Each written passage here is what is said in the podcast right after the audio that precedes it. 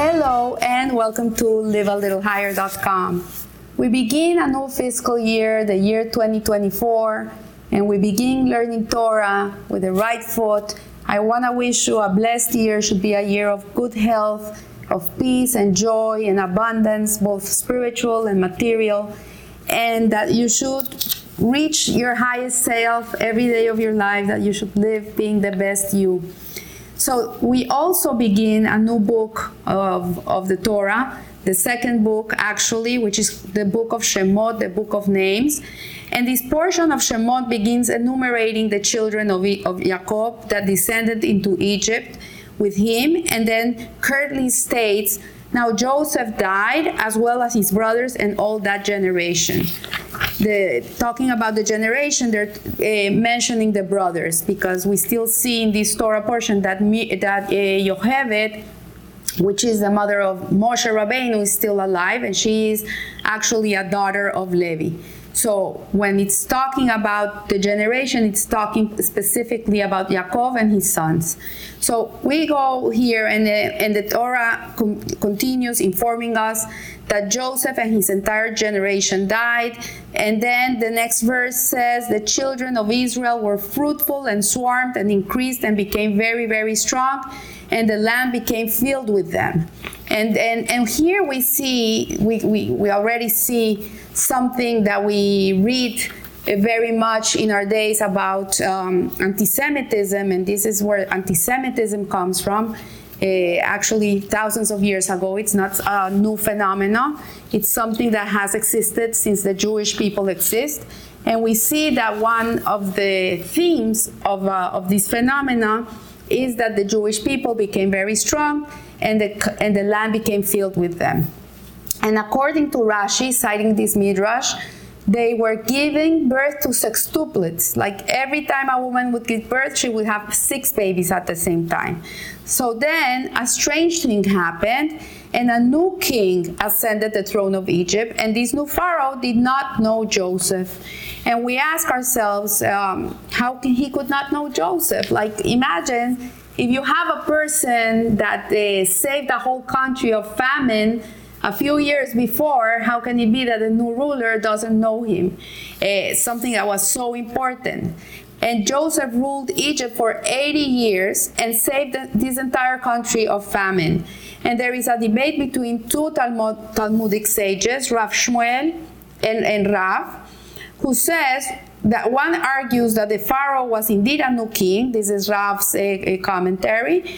And Reb Shmuel, he says it was the same Pharaoh, but he acted as if he did not know Joseph, like he forgot about him. And so, how, could, how did this lack of recognition manifest? Pharaoh and his cabinet, cabinet proceeded to deliberate on what to do about the Jewish problem. See, so we're here 3,500 years ago, and there's a Jewish problem. Has the world changed? It's the same world. And so when the Jewish problem, this Jewish problem, what was this Jewish problem? Uh, did the Jews did the Jewish people offend the, the Egyptians? Were they disloyal in any way to their country? Were they bad citizens? What what was the Jewish problem? So, on the contrary, the Jewish people that lived in, in Egypt were successful people. They brought, uh, they brought to the country prosperity and jobs and, and, and inventions. Like everywhere a Jew goes, this is what happens when a Jew comes to a country. My, my grandparents came to Colombia from Syria, from Poland, from Ukraine and they came with nothing, nothing, nothing, with whatever they were wearing. They had no language, they had no money, they had nothing. They came from deprivation, from wars, from losing family members, and nevertheless, they came to these countries and, and, and, and they flourished. They, they were not these people that were expecting the country to feed them. On the other hand, they were building synagogues and they were building schools and they were building uh, hospitals and, and, um, and contributing to the country and making it a better place. So Jews usually wherever they are they're exemplary citizens. They're kind and considerate and they give to the country where they are. They, they, they, they make it better. So what was this jewish problem And it was simply that the Jewish people existed. This was the problem that Jewish people exist. This is the Jewish problem. And this marks the first recorded instant in, in, in, the, in the Torah of anti Semitism. And, um, and the, the, the, the hatred to, towards the Jews is because they're Jewish. This is the reason they hate us. There's no other reason. If we are rich, they hate us. If we're poor, they hate us. Jews, they hate Jews. So as he, as we know, the Egyptians then possessed the enclave, the Jewish people, and subject them to severe persecution. And fast forward a couple of hundred years later, uh, God appears to Moshe, to Moshe Rabbeinu in the burning bush, instructing him, echoing the famous lyrics, "Go down, Moses, way down to Egypt land." And tell old Pharaoh, let my people go. So we know that Moshe Rabbeinu killed an Egyptian. This Egyptian, when he, he was saved by Batia, who was the daughter of Pharaoh. Uh, in those days, Pharaoh uh, had given a decree that all Jewish boys had to die. They had to be thrown into the Nile River and be drowned. And uh, the mother of Moshe, Yocheved, she was able to hide him for three months because he was born when she was seven months pregnant. So they were not checking on her, and she was able to have this baby for three months and nurture him. And, but the three months came, and she put him in this basket and put him in the Nile River and stood there to watch what's gonna be with this baby. And at that moment, Batia, the daughter of Pharaoh, she's bathing. She was she had no children, and when she saw this baby in this in this basket floating in the Nile River, she she extended her hand and took the baby boy and she adopted him and raised him like her own. And so Moshe was not like the rest of the Jewish people that grew up as a slave. He grew up actually in royalty. He was like a prince. And one day he comes out to look at what's going on with the people in Egypt. He never came out to see what was. And he saw that these two Jewish people were being, um, were being um, abused by an Egyptian. And when he looked one way and he looked the other to see if this something good was gonna come from this Egyptian, and he saw nothing good was gonna come out of him, he he said the name of God, the infallible name of Hashem, the Tetragrammaton, and the, the man died. And these two Jews that were fighting, they, they, they started fighting. The next day, Moshe sees them and he says, Why are you fighting? And they see, We saw you kill the, the Egyptian. And, and Moshe said, Oh, my, it's been known. And so he left Egypt and he went to Midian. And he lived in Midian for many years. And there he married this, the daughter of, um, of Yitro, who was a Midianite uh, priest there. So he lived there for many years. But one day he comes to the burning bush, this walking around in Midian, and he sees this bush, and it's a bush that's burning, and it doesn't stop burning. And a voice comes out of this bush, and it tells and it tells Moshe, "Go, go down to Egypt, go back there." And tell old Pharaoh. So what he's saying is it's not the it's not a new Pharaoh. This is the same Pharaoh that now decides he hates the Jews and tell him to let my people go. And Moses responded by asking God, when the Jewish people ask, Who is God? They're going to ask, Who are you? What is his name? What should I tell them? And God responds to Moses was to tell the Jewish people, Ehyeh, Ehyeh, I am, or I will be what I will be. He gave them this name, and Rashi explains that God was saying he will be with the Jewish people not only in their current exile in Egypt, but also in future exiles. So Hashem is what He is, and He's with us all the time, no matter if we're being uh, living a good time in, in, in our existence, or we're going through an exile in our lives, or we're going through uh, pogroms or wars, or whatever is going on in our life. Ehyeh, I am, I am, and I will be. So our sages thought that the Jewish people experienced four exiles throughout the ages. We know this Egyptian exile is the first exile. Then we have Babylonian exile, and we have the Roman ex, the Greeks exile, and the Roman exile, and which has lasted 2,000 years. And God told Moses to tell the Jewish people, "I have never abandoned you." And I will never abandon you. I am with you in Egypt and I will be with you forever. So the antidote to anti-Semitism, the Lubavitcher Rebbe teaches us, is that what we the, the question is why don't they like us? That's not what matters. Like Jewish people are always trying to fit in fit in wherever they are. They're trying to fit in. They they want to to to to make people feel happy. They want to make themselves feel like they're the same like everybody else. They want to uh, please people. We're people's pleasers. We are in the news all the time defending ourselves and explaining to the world why we have a right to exist. And yes, we have to do all these things, but but that doesn't solve the problem because no matter how much we are right in our in our in our in our in our in our life, how much we we we acknowledge the, the, the truth and the goodness versus the evil, they don't like the Jews. And this is a fact. And and and it doesn't matter what you do, they're never gonna like you. If you're a good Jew, they're not gonna like you. And if you're not a good Jew, they're not gonna like you either.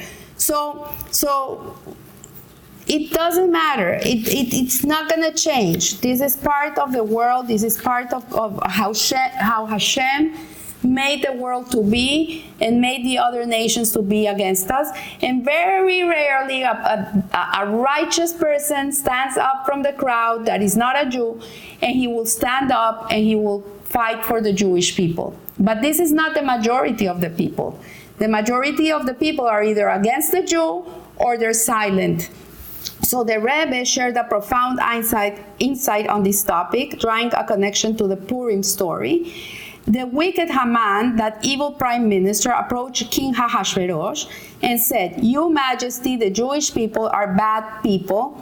They don't contribute to our country. Your Majesty, the Jewish people are bad people. They don't contribute to your country. I will pay you 10,000 silver pieces if you let me destroy them." And surprisingly, Ahasuerus responds, You can keep your money and you can take the Jews away.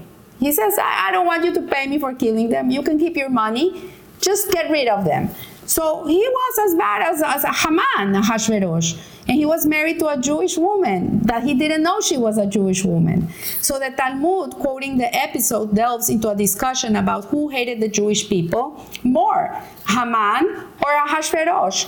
And the question is then answered with a parable of two farmers the first farmer has a large amount of dirt in his field, which is driving him crazy. It's taking up space. And then there's a second farmer who has a, an empty pit in his field. So the first farmer tells the second farmer, you know what, I have all this dirt in my field. If I come and bring it to you and put it in your pit and, and cover your hole, I will pay you for that. Just let me get rid of my dirt. And the, and the, and the second farmer responded, I, you don't need to pay me. It, it, it works both ways. Like you get rid of your dirt and, and I cover my hole. So the rabbis posed the question, what new insight do we gain from this parable? It seems to be the same story, adding nothing we didn't already know. But the Rebbe points out it's not just the same story. It's a lesson in the two paradigms of anti-Semitism.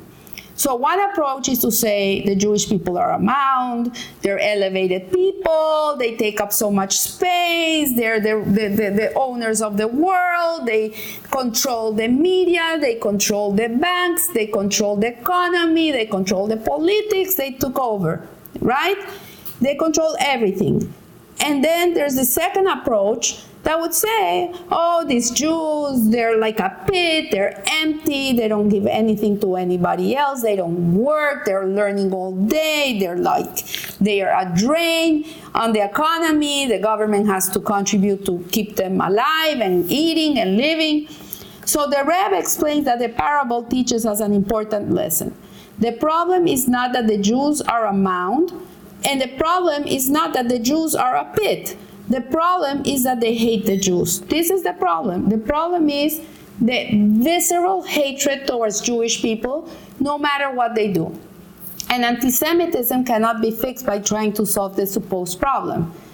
We're never going to solve the problem. The, the, this problem is not solvable. It's not something that we can solve. And uh, we cannot like make people love us. Uh, the Rebbe explains uh, the problem is that they hate us, they hate the Jews. And anti Semitism cannot be fixed by trying to solve this, the, the supposed problem. Some argue if they hate us because we're successful, maybe we should lie down and be like low key be make ourselves poorer and others suggest if they hate us because we're low maybe we should become better citizens. And this is what happened in egypt. Like they were asking for volunteers who can come and build these cities and the jewish people would go and volunteer. They want to be exemplary citizens and nevertheless they hated them so much they made them into slaves. So the only proper response to anti-semitism is to be who we are we cannot change who we are. We have to walk straight. We have to walk proud. To be proud Jews, not take our mezuzahs off our, our, our doorposts, not take off our kippas or our wigs or our way we dress or stop eating the way we, we eat. The response is really to live a more Jewish life. And this is what God told Moses to tell the Jews before the final redemption, there will be more exile. And we're living in this time. This is the, the, the, the birth pangs of Mashiach. We're already there. Mashiach's coming soon. We're in the darkest time of history. And there will be more anti Semitism, and we're experiencing it. Like, unbelievable anti-Semitism, like visceral, like the, the way people hate Jews. It came out in a way that is unprecedented ever.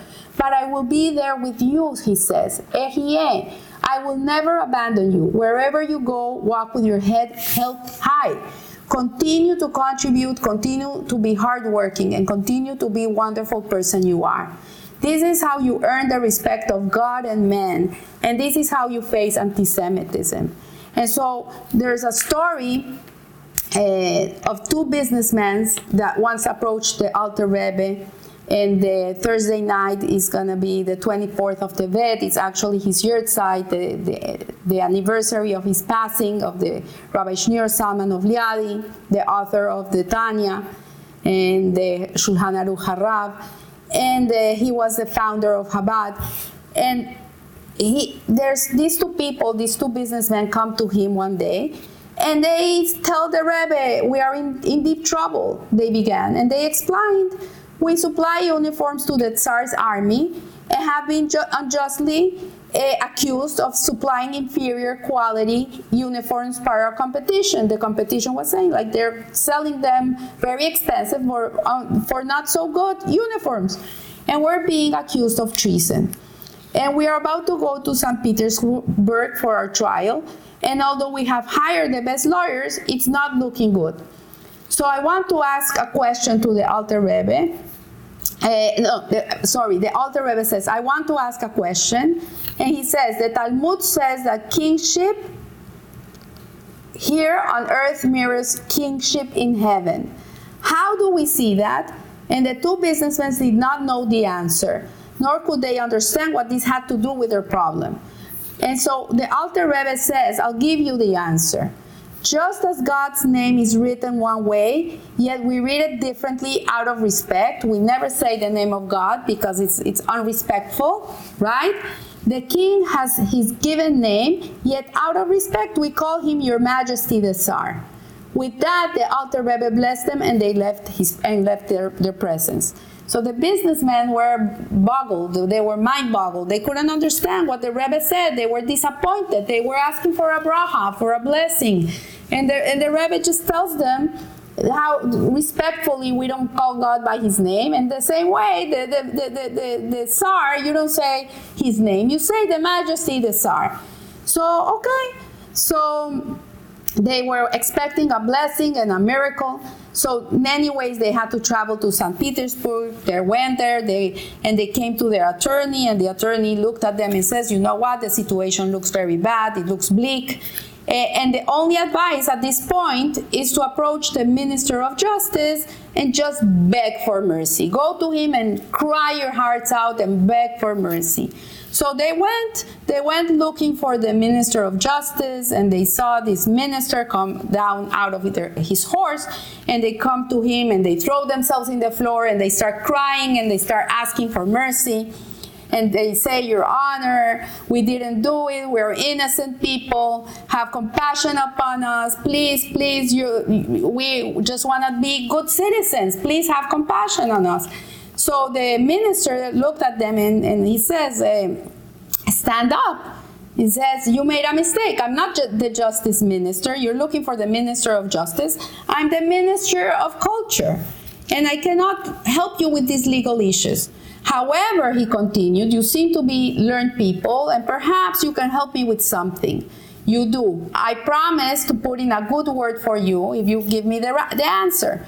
So the minister went on and he says, The Tsar has given me three days to come up with the answer to a question he has about Jewish teaching. The Talmud says that kingship, that kingship here on earth mirrors the kingship in heaven, and the Tsar wants to know how is that so. I've been searching and looking everywhere. In those days, there was no Google, so he couldn't look. He couldn't go to Chabad.org. He couldn't find the answer. So the two businessmen were shocked. They couldn't believe this man was asking the question that the Alter Rebbe had given them and given the answer. And, and they said, We do know the answer to this question. And he says, Just as God's name is written only eh, written one way in the Torah and is pronounced differently out of respect, so too the king has given a name, yet we call him His Majesty the Tsar out of respect. And the minister of culture was very pleased with the answer. And needless to say, the story had a happy ending. So, I will be who I will be, declared God to Moses. When anti Semitism first emerged nearly three and a half thousand years ago, I will be what I will be. And this name of God, Ehyeh, it resonates through every era of exile, of persecution that the Jewish people have been through. Hashem has always been there in our sorrows, in our joys, and He has served as a beacon by which the Jewish people recognize their divine connection. True to His unwavering promise, God stood by us then. And, and, and it's interesting because there's a beautiful prayer in the Haggadah uh, in Pesach, which we sing. It's a beautiful song. It's called Veisheamda. Veisheamda Lavotenu Velanu. And the translation of this song is, and it is this the Torah that has stood by our ancestors and for us. For not only one enemy has risen up against us to destroy us, but in every generation they rise up to destroy us. But the Holy One, blessed be He, delivers us from their hands and Veisheamda. Yes, we're in a time of the world in which the enemy is up to destroy the Jewish people. They chanted, they chanted all day like um, intifada, intifada, and from the river to the sea. This is what it means. It means to destroy the Jewish people, to kill them, to get rid of us and they're singing these chants all over the world like never before. But we should not despair because Veisheamda, we know that Hashem is with us and we know that He's to deliver us, just as He did with our ancestors 3,500 years ago, just as He did in the times of the Inquisition, just as He did in the times of pogroms and crusades and the Holocaust. It, nothing changes. All these people that have tried to destroy us are in the museums today. They're behind the, the, the, the, beautiful displays in the mu- museums. But the Jewish people are here. We're here. And we're not going anywhere. We're here to stay. So I want to wish you a blessed week. Stand tall, stand proud, be a good Jew, be a better Jew every day. Make your Father in heaven happy with who you are. And remember, live a little higher. Thank you.